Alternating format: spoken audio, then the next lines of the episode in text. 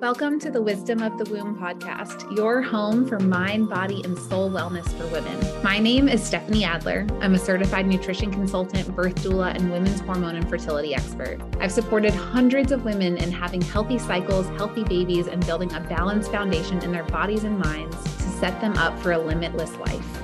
Now it's your turn. I believe a woman reaches her full potential when she trusts the innate wisdom of her body and that those women change the world. So, if you're wanting to achieve hormone harmony, have boundless energy, optimize your fertility, live a holistically healthy life, and learn how to love and trust your body to become the well woman you know you are meant to be, you're in the right place. Join me for weekly wisdom on topics such as holistic hormone and gut health, fertility, mindfulness, birth, pregnancy, and beyond, and leave with actionable steps towards well womanhood. Thanks for pressing play today. I'm so excited for the magic we're going to create together. Let's dive in.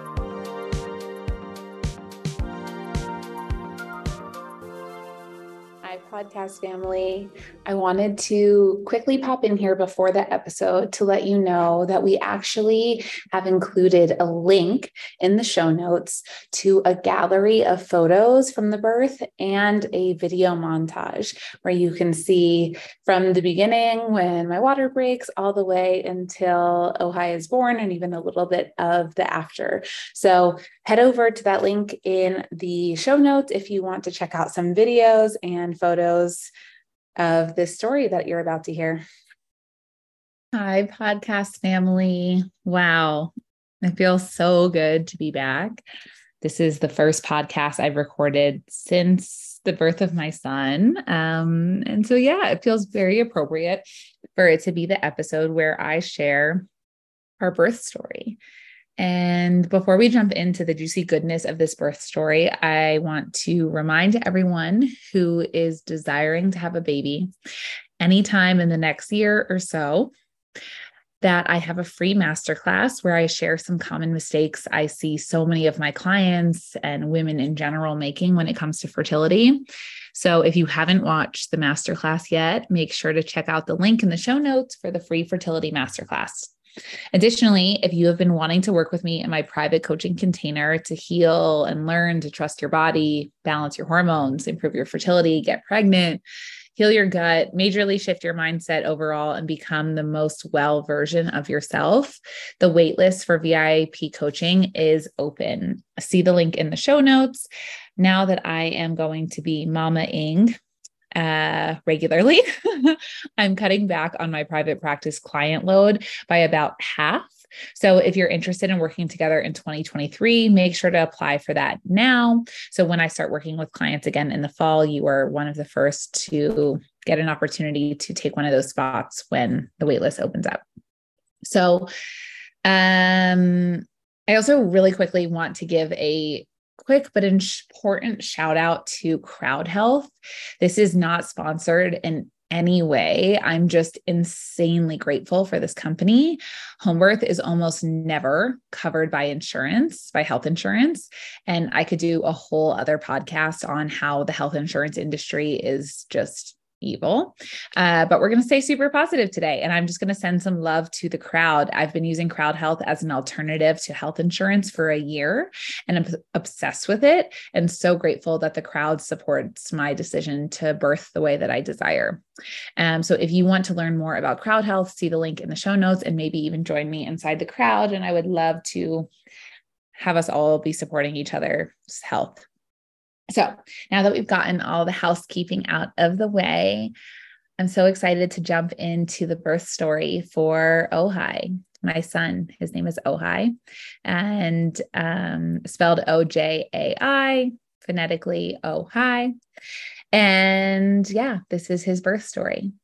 So May 30th was my due date. It is also my wedding anniversary. And this year, May 30th was the Tuesday after Memorial Day. So we spent the long weekend hiking, seeing friends, and overall just really enjoying our time. I think Danny and I could both feel like the window of my pregnancy was coming to a close but also knew that the average first time mom goes a week late. My mom had me a week late.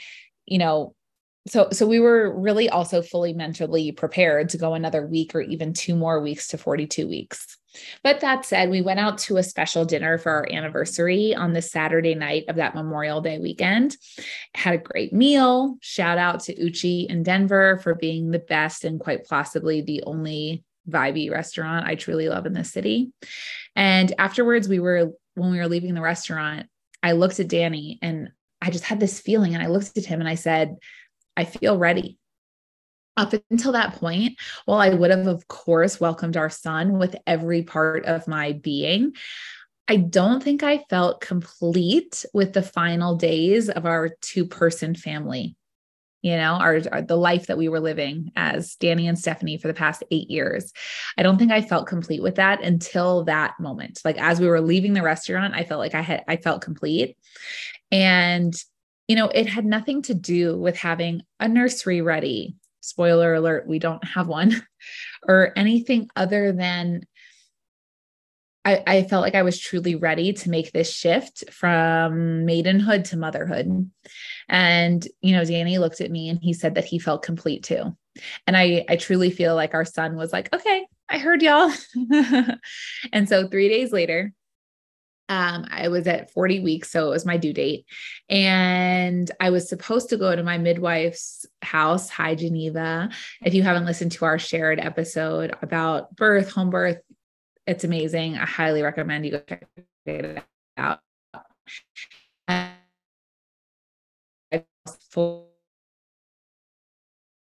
They texted me in the morning and could she come to me instead? I was like, of course, yeah. So around 12, she came over. We had a nice appointment. We spoke about the usual things, checked my blood pressure, you know, the use. And, you know, we kind of confirmed what the next week or two would look like, depending on what happened. Um, she palpated my belly and confirmed that he was still fully OP. So in a posterior position, which means that his back was facing my back and that is not the optimal position for most babies to be born. Typically, we want the back facing their back facing your front, facing your belly.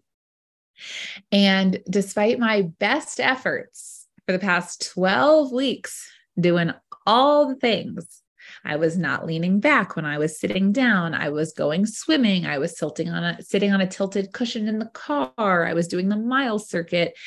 So many things to help this baby feel like it was safe for him to turn.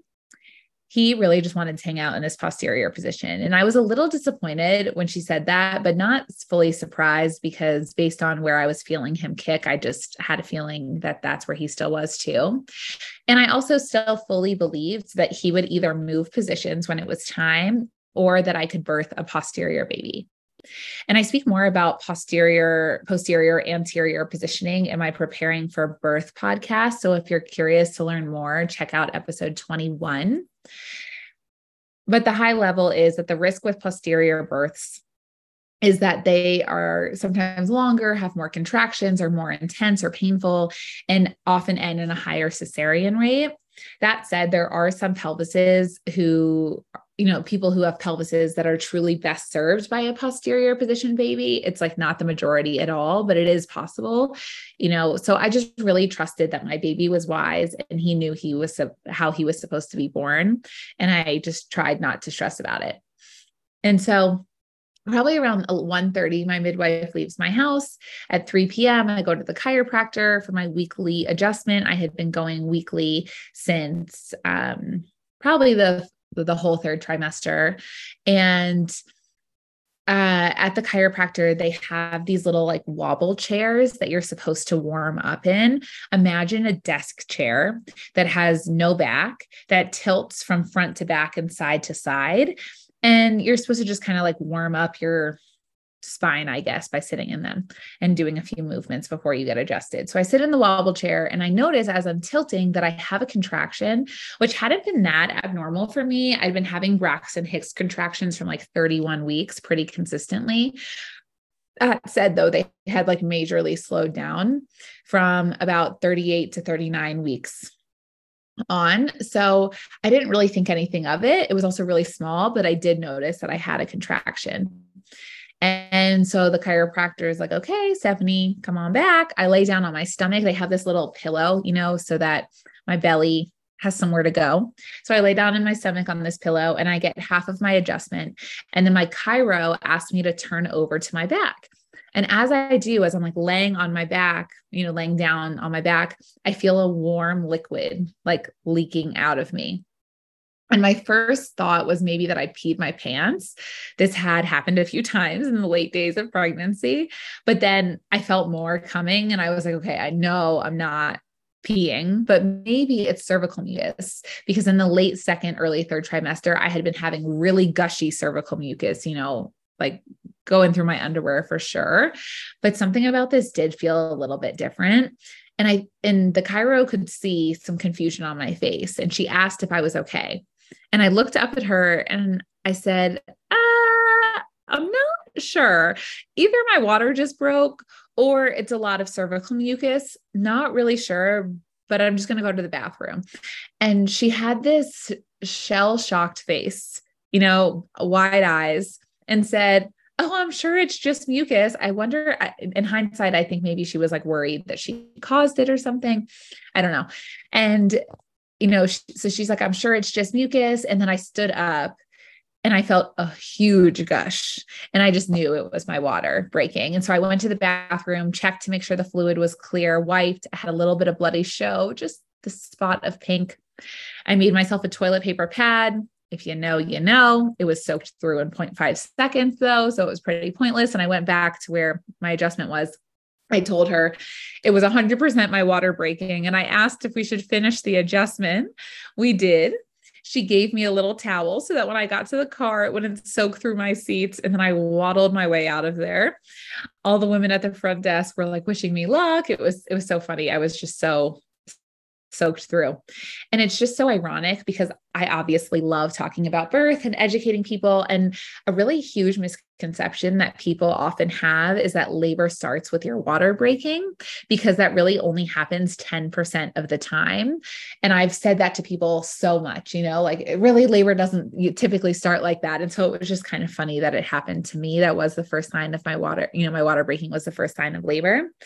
Also, typically when your water breaks, it's often a slow trickle, not a big gush like they show in movies on the media.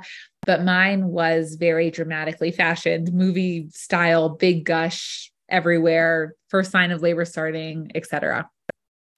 And it also was my due date, which I'll talk about in a second. So when I got in the car, I called Danny and I told him my water broke. He was really shocked, excited, I think he, you know, I'm trying to remember exactly what he said. I think he was like, Really? Oh my God, here we go. You know, just like getting really pumped. I told him I'd be home in a few minutes. And then I called my midwife. She answered the phone and was like, Hey, what's up? You know, just because I had seen her two hours before. And I said, My water just broke. And I remember her saying, Are you serious? Like, kind of like a no way. And I was like, yeah, you know, and it was just funny because I had been with her two hours before and we were talking about how it was very likely I could go for another week or two, the average first time mom. Also, you know, I said it was my due date. A funny, another little funny anomaly statistic is only 10% of babies are due or born on their due dates. And you know now this was already 3 30 p.m so it was unlikely he would be born before midnight and spoiler alert he wasn't.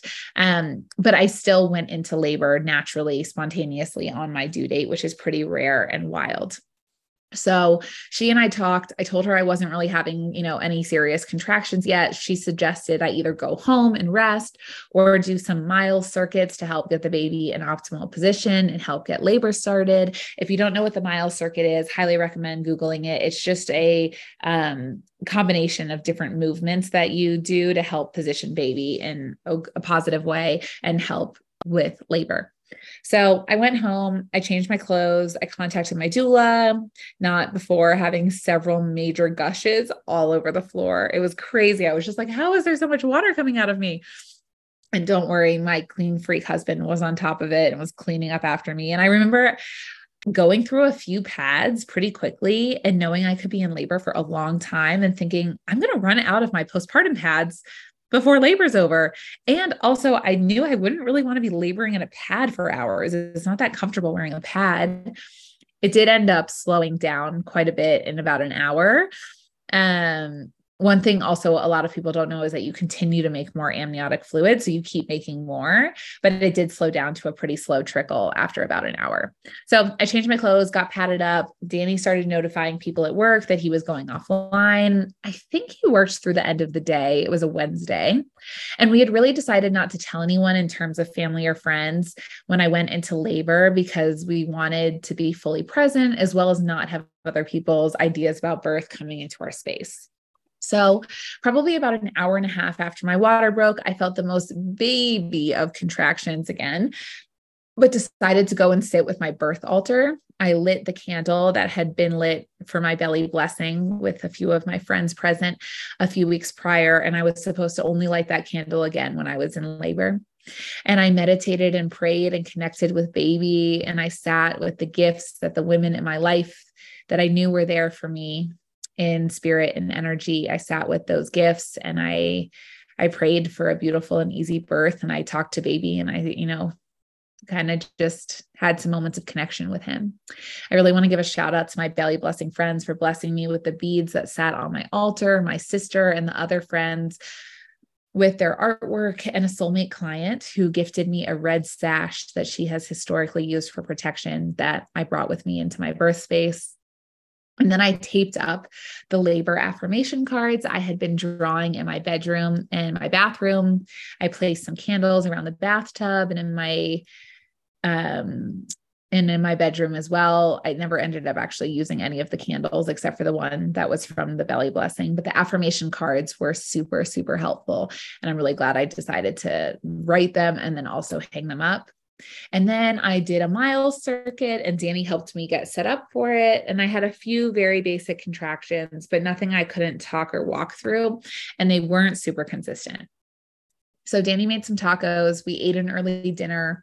I checked in with my midwife again, probably around seven or six forty-five, and I, I told her I was very, you know, very much still in early labor. Uh, we made a plan for what would happen if I had not gone into active labor, labor by the morning, then we could maybe do a castor oil brew at that point. And so it's probably about 7 p.m. at this point. And something Danny and I had talked about and contemplated for weeks was coming to decision time. And this was about whether or not I was going to take a Benadryl. So, the biggest reason home birth moms transfer to the hospital is actually not for pain management or for an emergency, but for exhaustion. And so, first time moms have this average labor of 24 hours. It could be way more though. And, you know, that's just the average. So, Danny and I were mentally prepared for me to be in labor for truly days. And the most important thing you can do in early labor is rest. There's so much anticipation. You know, so much maybe you're a little bit nervous you're so excited it's it's easier said than done to rest so some you know midwives will recommend using something to help you get into a deeper sleep. Some recommend whiskey or wine. I know for me, like that just wasn't going to to help me sleep well. If anything, I don't think it would help me very much at all. Um, and some recommend Benadryl. And now I never take over the counter medication. Literally, i t- I've taken one Tylenol in the past 10 years, but I felt that a Benadryl would be better you know, than needing to transfer to the hospital for an epidural later on. If I could, you know, take a Benadryl, knock out, get some really good sleep, wake up really energized, that would be ideal. So around 7:30 I took a Benadryl hoping it would knock me out and I could get some really good sleep. Neither also just a little note, neither Danny nor I had slept well the day before. I had just been up a lot during the night, kind of uncomfortable, just, you know, really pregnant. It, it was kind of hard to sleep. And so neither Danny nor I had slept well. And so plot twist, Danny decides to take a Benadryl too, um, because he's too excited to sleep, especially considering it's not even eight o'clock and we need to, you know, get ready for bed. And so we get ready for bed, clean up a little bit around eight, we get into bed, go to sleep. But around 8:45, I wake up with a contraction that's pretty strong and definitely making me feel like I need to poop. Now, I'm the kind of person that feels everything in my stomach. If I'm coming up on drugs, immediate need to poop. Really excited or nervous about something makes me feel like I need to poop. Period. You know, and when I've had period pain in the past, always comes with the poop, the period poops. Um, and so I really had anticipated spending a lot of my labor on the toilet, but I was also surprised that it was coming so strong so early, right? And I'm putting early in, you know, air quotes to that. But just because it felt really early, it hadn't been that long. You know, it had been a few hours since my water broken for sure, but I wasn't having, you know, any sort of contractions before that. And it felt really strong. So um, and coming through the Benadryl, right? I really expected to be passed out for hours. And here I am 45 minutes later, already needing to sit on the toilet. And I remember even texting my midwife around 10 or so, 10 p.m., and her telling me I really needed to find a way to relax into the contractions, rest, stay in bed, and replying to her saying, I will literally poop the bed. I can't stay in bed. You know, I'm just pooping so much here. And she was, you know, she responded being like, fair, guess you can't stay in bed then. Um, but over the next hour and a half from that like 845, I went from the toilet to my bed, trying and succeeding a little bit to sleep between the contractions, but they were already feeling pretty intense. And around 10-ish, I, I, really felt like I couldn't stay in bed anymore. And so I went into the living room to labor by myself. Danny had been sleeping through me getting in and out of the bed. Thank you, Benadryl. And I didn't want to wake him in case this was going to be a really long journey. We had talked about letting him sleep until I really needed him so that he could show up for me, you know, in the best way possible. So I followed a similar pattern, but on the couch, back and forth from the bathroom to the couch but was more and more feeling like I needed to move through these contractions. And so I would sway and stand up when the contractions came. I, I did try laboring, you know, on the toilet facing the the back of the toilet with my head on a pillow there but I but I was really feeling like I needed to get up and move through them. And at this time I was texting my doula and was feeling you know like she should maybe come over soon.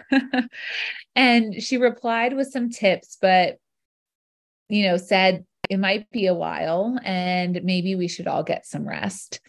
Later, when we did our postpartum visit, she told me my birth was a really good reminder for her that when someone says they want support, that's when you go.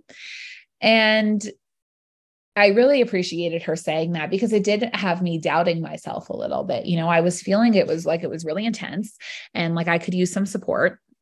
And, you know, her reply of like, this could probably go on for a long time. We should all get some rest made me feel like maybe I was feeling something too strong for what where I was at. And maybe, you know, I my my head wasn't fully in the right place. I didn't think too much of it. But in hindsight, I remember being like, okay, like she's had, you know, four kids. She's been a doula for, you know, a long time. She knows better than I do. And I have a background in, you know, I did a birth doula training in 2017 and I practiced for a little bit. And then, you know, COVID came around and I haven't been back. So it's been a while. And so I just kind of was like, okay, I'm going to defer to her. But, um, you know, the other thing is, and I think this is kind of where she was coming from and also which was influencing my decision to be like okay. Um is that we were timing if I was timing a few contractions and I was noticing they were really all over the place which is why she and then Danny later both thought I was still really early on in labor. More on that soon um, and that also really influenced my decision to not say, okay, I need you now.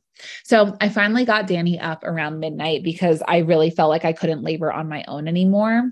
And he came out was very groggy thanks to the Benadryl. Um, he did start timing some contractions for me too, so we could keep track. And they were really all over the place. I mean, I remember eight minutes, three minutes, then 13 minutes, every four minutes. And they were only lasting for about 30 to 45 seconds each. So, very much not a normal labor pattern in any way. I I did try having him help with some hip presses, but it really wasn't feeling good. And as I mentioned, he was still pretty loopy from the Benadryl. And so he was sleeping on the couch between me asking him something or asking me, you know, asking him to help me with something.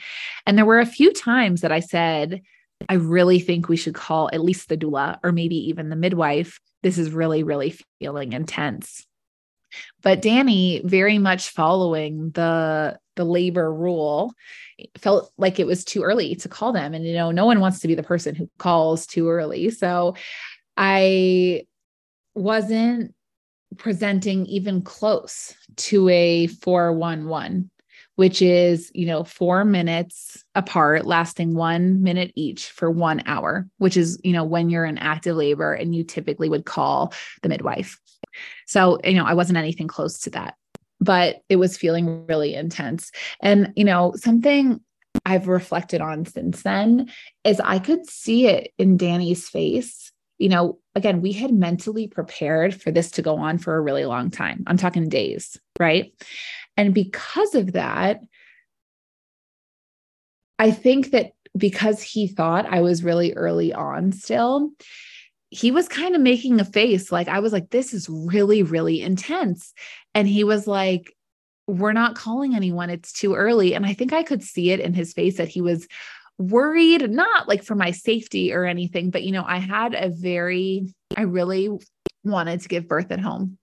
And I have a pretty strong tolerance for intensity. Let's call it that way. I also have a strong pain tolerance, but a pretty strong tolerance for intensity. And I think, though, that Danny hasn't had too many opportunities to see it in that capacity. And I think he was worried, like, oh my gosh, if we are in for a really long journey and we're only a few hours in and she's already struggling this much with them, yikes, like we are not in for this experience in the way that she wants it. And I think I could see that in his eyes. And it wasn't that I was worried that he was right, but I just remember feeling like, why does why does this feel so intense?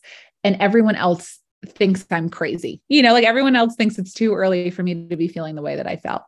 So, anyways, finally, you know, around 1 a.m., I say, you know, okay, well, if we aren't calling the doula and the midwife, I at least need to do something different.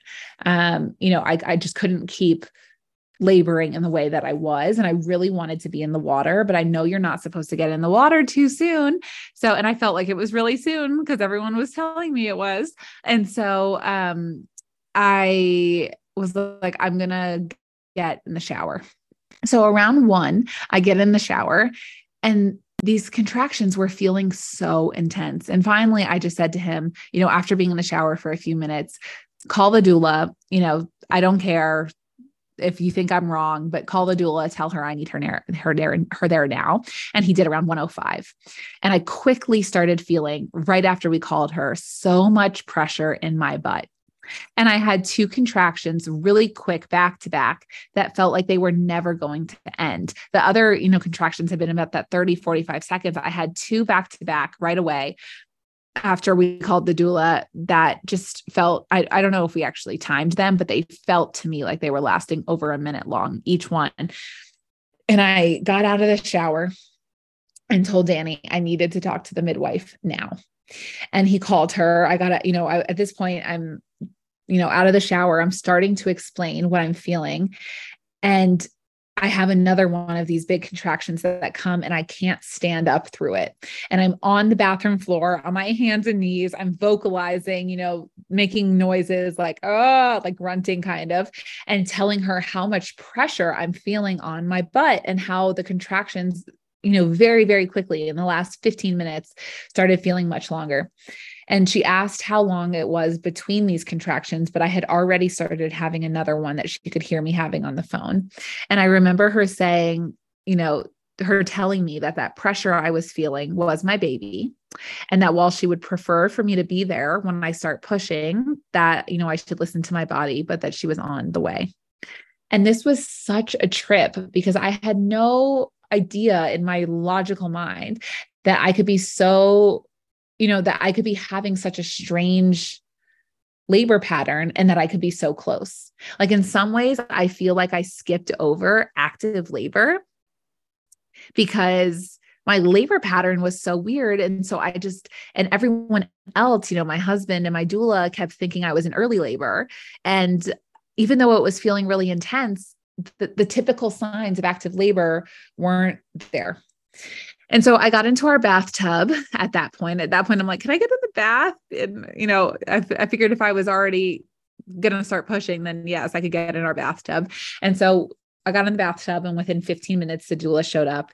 And I remember the first counter pressure she put on me feeling like magic, truly.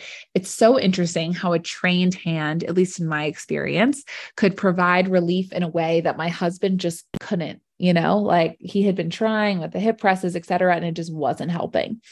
Um, and then within another about 10 minutes, my midwife showed up. We had a little chat. I can't remember about what. She probably checked the baby's heartbeat and said that she was going to call Sina, who was the other midwife who would be attending our birth, and tell her to come. And it was 1:45 a.m. at this point. And I was already in labor land and things you know, were coming in kind of fuzzy. But I do remember thinking if Sina is being called, then we're close because she's the second midwife. In Colorado, you need two midwives at a home birth by law, kind of the way you, you can kind of think of it is like one for this is one midwife is one is for the mom and one is for the baby. And so the baby midwife is only called when the baby is really close to coming. So when you're pushing. And I really wanted to get in the blow up birth tub. And my bathtub is definitely big enough to have a baby in, but it was not comfortable for me to move around in the way that I wanted to or like to lean up against. And I was feeling so pushy and so much pressure in my butt. I couldn't stop talking about how surprised I was that I was feeling it so much in my butt the only way I can describe it is imagine the most constipated you've ever been times 10 and trying to push it out, but getting nowhere is how I felt with every single action.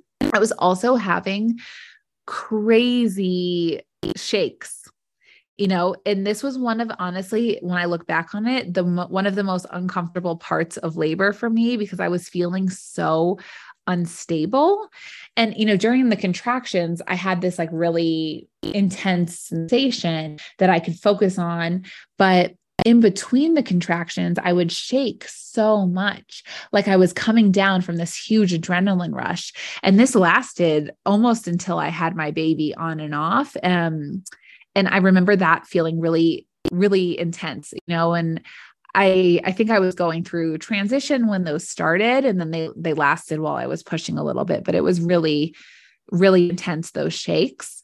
And additionally, I was really, I was having a lot of nausea I never threw up, but I remember asking for a pot several, several times, you know, feeling like I was going to throw up, but not throwing up. So Danny went and blew up the birth tub, which didn't take very long. But the next step, which is hooking it up to the shower and filling it with water, felt like it took forever. I remember I kept asking, How much longer until I can get in the birth tub? And everyone would just say, Soon, you know, eh, eh, soon, soon. But I could see in their faces it was going to take some time. I don't remember how long it took, but I want to say probably around 30 minutes, maybe to fill up, which felt like a long time to me. And so finally the tub was filled up. I got in there and wow, really loved it in there. I labored in there for a while. And I remember midwife at some point asking if I wanted to change positions, maybe go on the toilet for a little bit. Um, and she came with me over to the toilet and i remember her pulling the squatty potty out from my feet and sitting in front of me you know squatting in front of me and that first contraction there felt truly insane like so intense and i was immediately nope i don't want to be here and she encouraged me to stay and that you know the first contraction in a new position is really hard. I can't remember how many i stayed there for but it remained really intense and i wanted to move. And then we tried the bed. I actually forgot a lot about this, but we have video and pictures that have helped remind me. I was on the bed for a little while on my hands and knees and also on my side and I remember this, I do remember at, at one point being on the bed and being on my hands and knees and really, you know, pushing and looking over at Danny, who was standing a few feet away from me, kind of like to the side and behind me, and seeing his face with such a wide eyed, shocked expression and snapping at him and being and saying, That face is really not working for me. which later we all had a really good laugh about that. There were two times where I had to tell him to take that face away. Um, And I'll just make a really quick note here about Danny during the birth. First of all, he was amazing, very helpful, present, fully involved. And I think I had this vision of him being my main support person I had thought maybe he would be in the tub with me when our baby was born, or that he would be there providing massage or words of affirmation really close to me the whole time. And that just wasn't the case. He was supporting the whole operation, so to speak. And I feel like he was definitely there for me, but it wasn't in the same way that my midwife or doula was. And we've talked about it since the birth. And he felt like I was in really good hands with these women who are trained, you know, to do this and who are birth keepers, and that I wanted them more than I wanted him. And in some ways, that is true. Their touch felt much better in the moment. And even though Danny was really educated and fully prepared for this experience, there were some things that a first time dad just likely isn't going to get. At one point, I really wanted, um, a warm washcloth to lay on my back.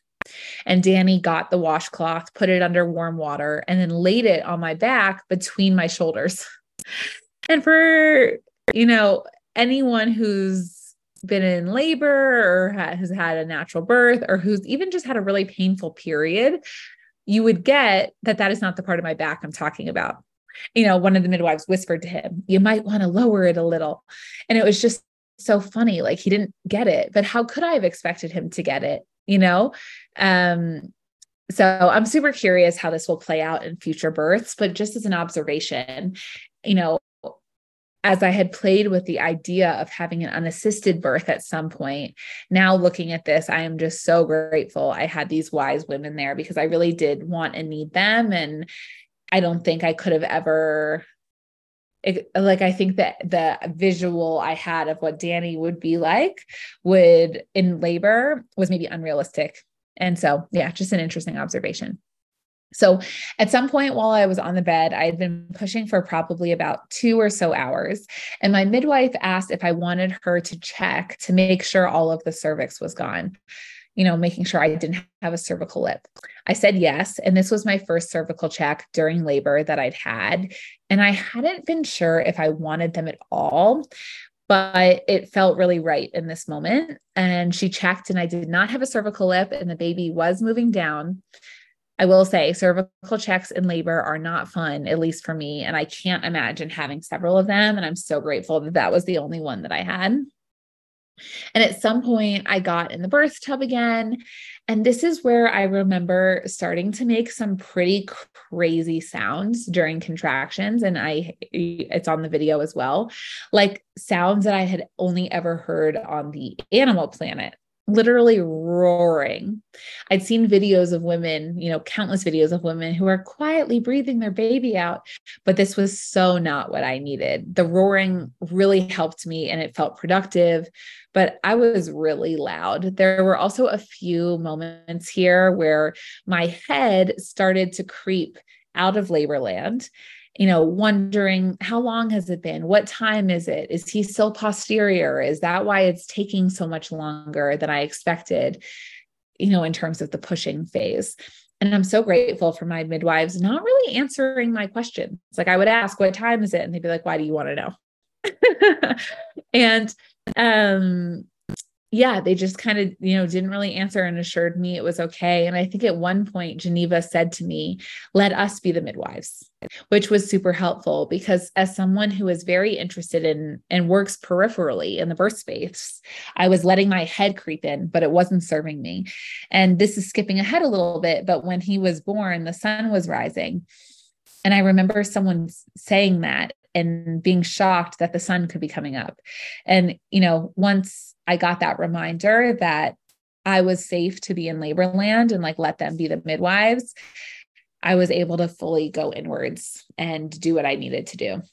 So I have no idea how frequently the surges were coming at this point. I remember, you know, feeling like usually I was getting a pretty good break in between the contractions, though every once in a while feeling like I wasn't ready for the next one and like it would come a little bit before I was ready.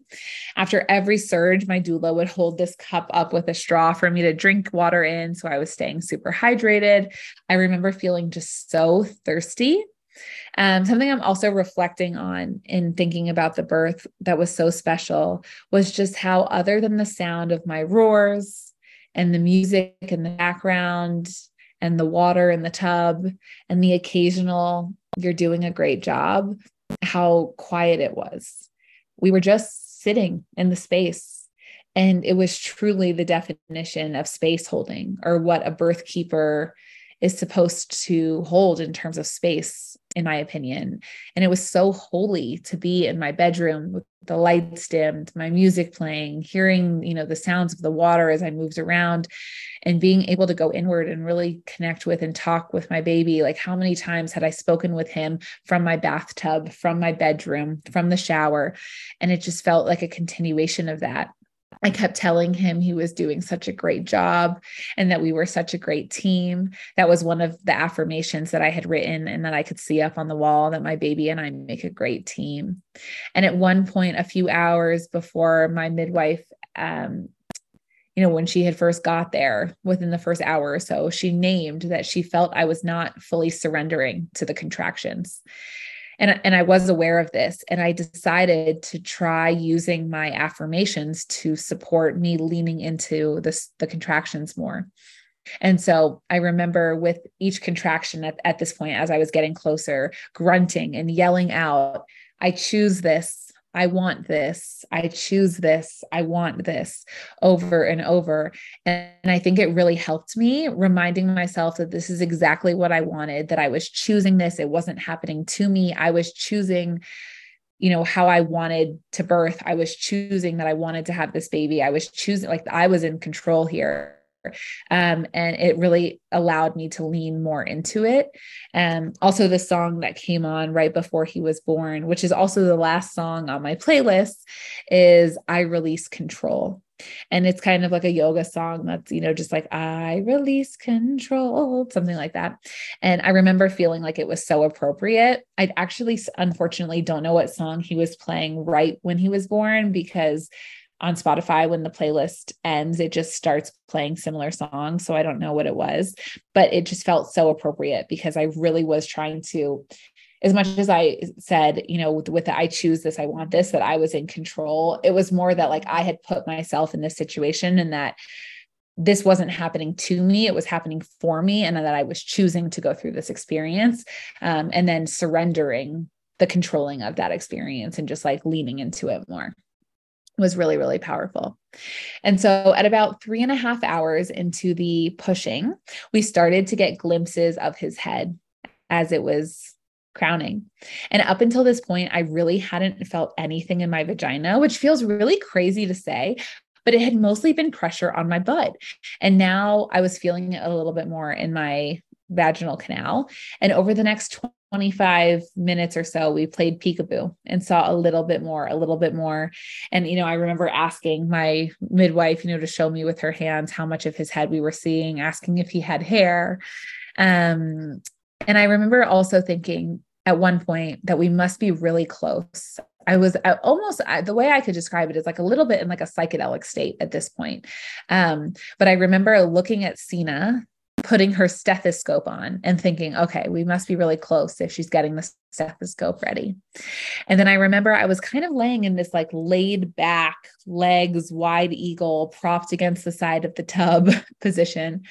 And after this really big contraction with several pushes, his head stayed out a portion you know, a portion of his head stayed out after the surges were over. Not his full head, probably like about, you know, a third or something of his head stayed out. It didn't go back in after playing peekaboo. And this position that I was in that had felt right for a while just did not feel right anymore. And I said out loud, I want to move and change positions, but I don't feel like I can. I think I felt like if I moved, he might retract and go back in. And I, you know, G- Geneva asked me like what position I wanted to go in and assured me that I could move in any way that I wanted to. And so I sat up and transitioned to my hands and knees, well, kind of like leaning over the side of the tub, but on my knees literally feeling like there was a bowling ball in between my legs. Like I remember being like, oh my God, this is crazy. And on the next contraction, I was pushing and I had this moment where I realized I could push, but pull away at the end, like I had been doing with several of my contractions, and possibly keep doing this for a while longer.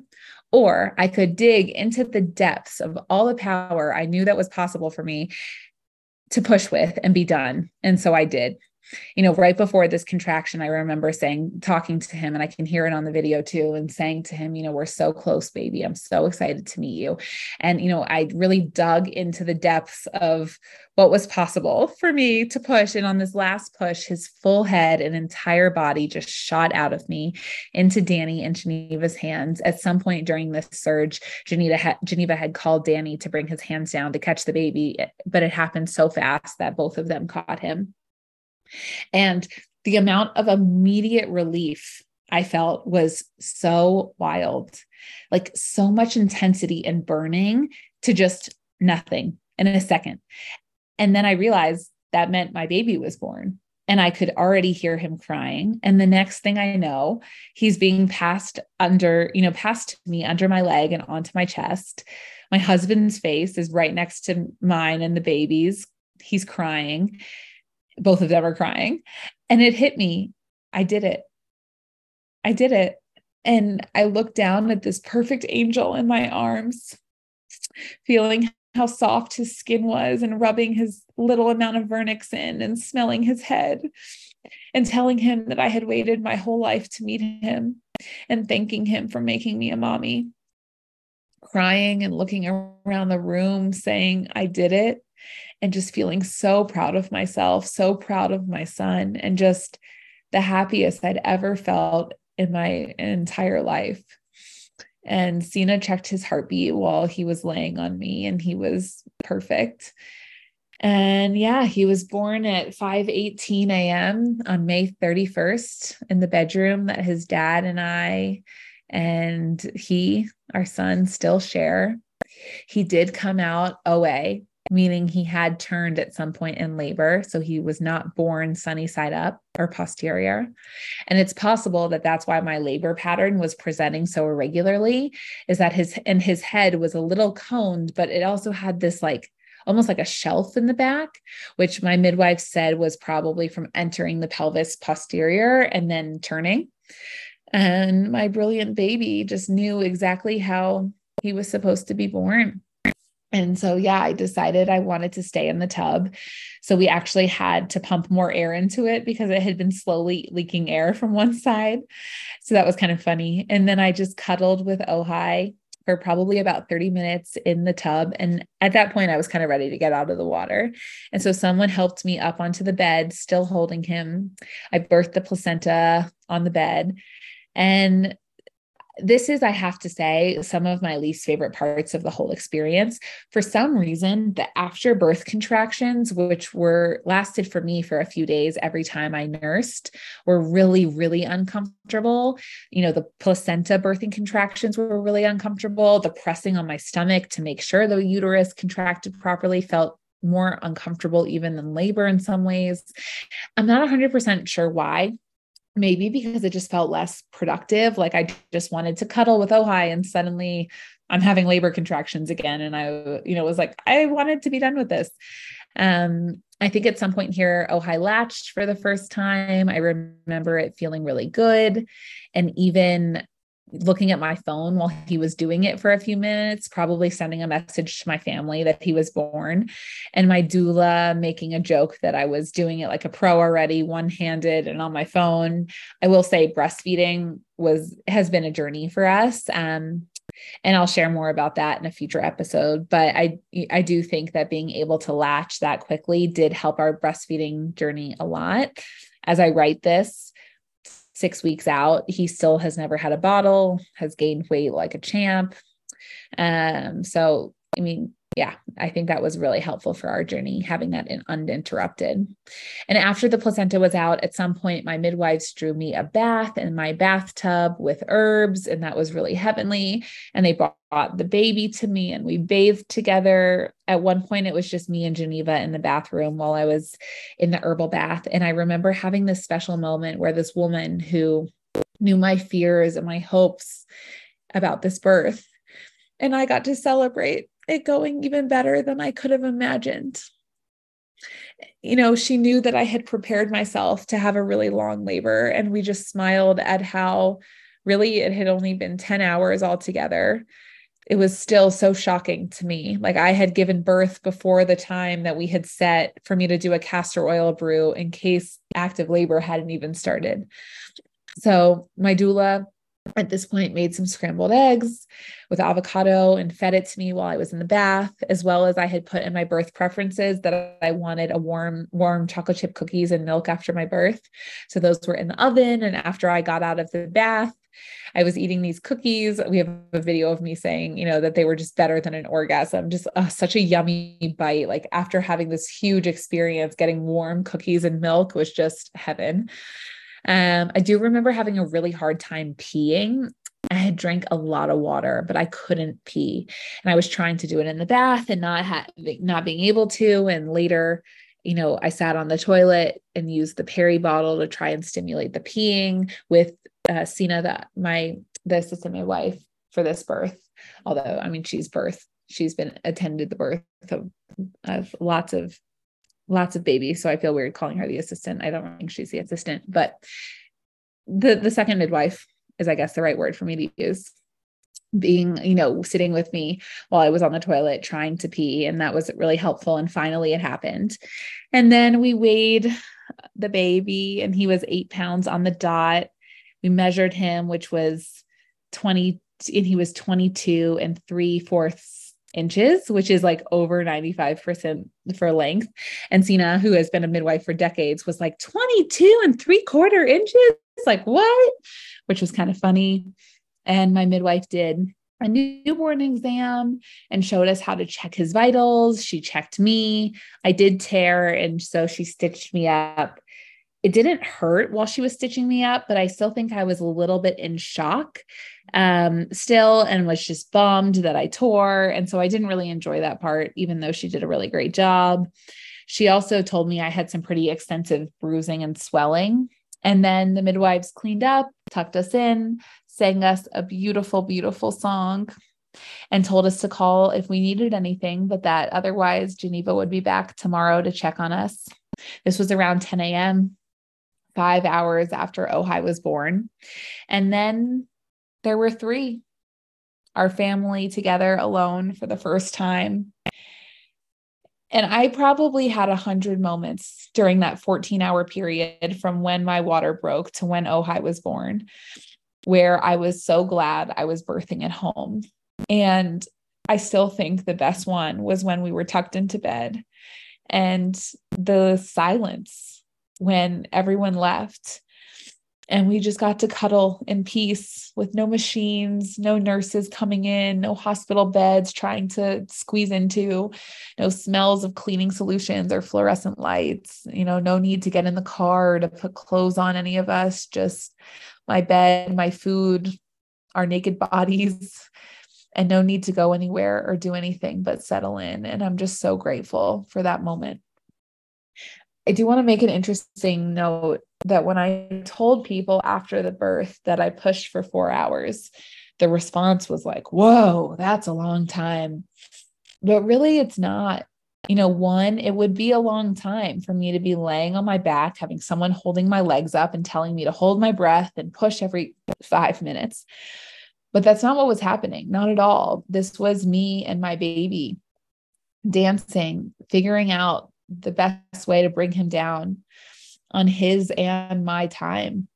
This was us patiently letting nature do its thing. And two, a lot more women would likely push for four plus hours if the hospitals didn't have a policy to not let them push for more than three hours. You know, my baby was never in danger. We were checking him with a Doppler. And having a long pushing phase doesn't mean anything is wrong. So often, you know, the label of failure to progress is thrown out there, but it doesn't mean anything is wrong necessarily. And so maybe I've pushed for four hours because he needed to turn so that he could come out in a way that worked for both of us. Maybe it was because I was a first time mom with a tight pelvic floor. Maybe that's just how long it took for my baby to come down. And that was Ojai's birth. Such a redemptive birth for me. I had grown up hearing how traumatic my birth was for my mom. And from a young age, I knew I wanted to give birth at home. And while I 100% knew it was possible and I was capable of it, you never know if there will be something that comes up that changes the plan. And while nothing ever goes according to plan, sometimes they can go better. And this is truly an experience that felt that way to me. And I'm I'm so grateful that I prepared so much mentally, physically, emotionally. And I'm also so grateful for Ojai being wise about his birth. I'm so grateful for my body showing up for us so well. And I'm also really grateful to God and the universe for, you know, really supporting this experience for us. I feel grateful for it truly every day. And I hope this story serves anyone who's listening to it if it served you, consider sending it to your sister, a friend, any woman in your life who maybe would benefit. I deeply believe birth should be sacred. I know a huge part of my journey into this birth was listening to other birth stories. I listened to them daily in the months leading up to this experience. And you know, I think that that it heals to listen to them. So I hope this helps you. I hope you share it. And also, if you if it does serve you, please consider rating and reviewing this podcast on Apple Podcasts so we can reach more women. And this is also the greatest gift you can give me as a podcast host. So thank you so much. I'd love to hear if anything resonates with you in your birth story. And thank you for listening to how Ojai came into this world. Lots of love.